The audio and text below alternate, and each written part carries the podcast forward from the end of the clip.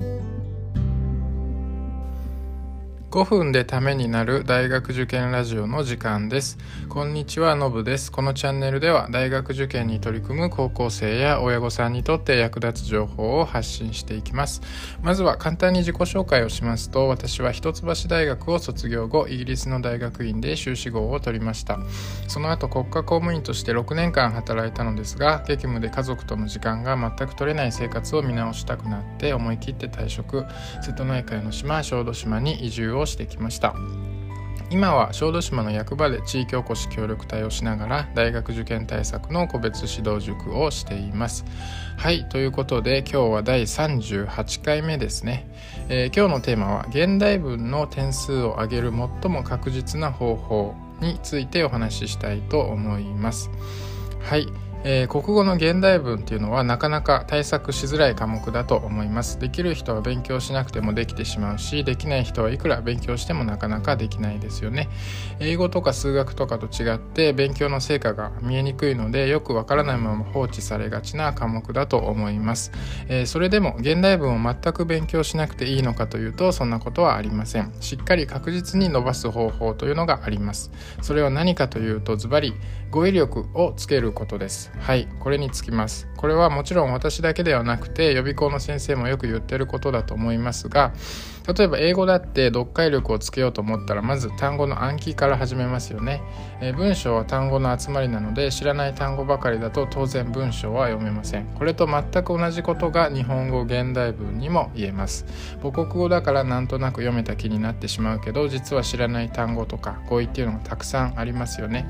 例えば具体と抽象とか機能と演繹とかアナロジーとかイデオロギーみたいな単語ですよね。これパッと意味を説明できるでしょうか？語彙力がないと大学受験に出てくるような難しい文章筆者が本当に言いたいことまでなかなか読み取ることができません。筆者の意図が読み取れないから説問に正確に答えられず点を落としてしまうんですよね、えー、では語彙力を身につけるにはどうしたらいいのでしょうか、えー、本を読むのが、まあ、一番なんですけれども、まあ、高校生受験生になってから本を読み始めてももうちょっとタイミングとしては遅いですよね、えー、本を読んで高いレベルの語彙力と幅広い教養を身につけてという話になるとやはり中学生とかあるいはもう小学生のうちから始めて積み重ねていけないない積み重ねないといけないです、えー、手っ取り早く語彙力を上げるためにはやはりですね漢字とか現代文キーワードといった問題集をやるのが一番いいと思います、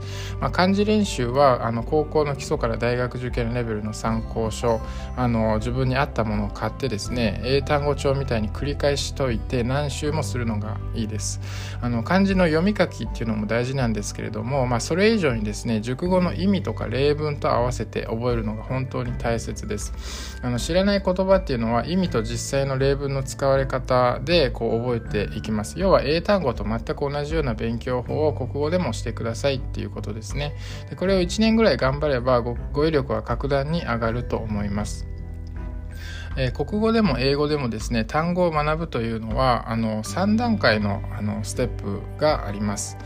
えーと、まず1つ目はですね認知。あこの単語見たことあるなというレベルです。見たことはあるけど意味は正確には答えられないっていうレベルですね。で2つ目は理解です、えー、意味を聞かれてそれをすぐに答えられるレベルですね。そしてその先3つ目が運用です、えー、その単語を実際に記述問題とかで正確に使いこなせるアウトプットできるレベルですね。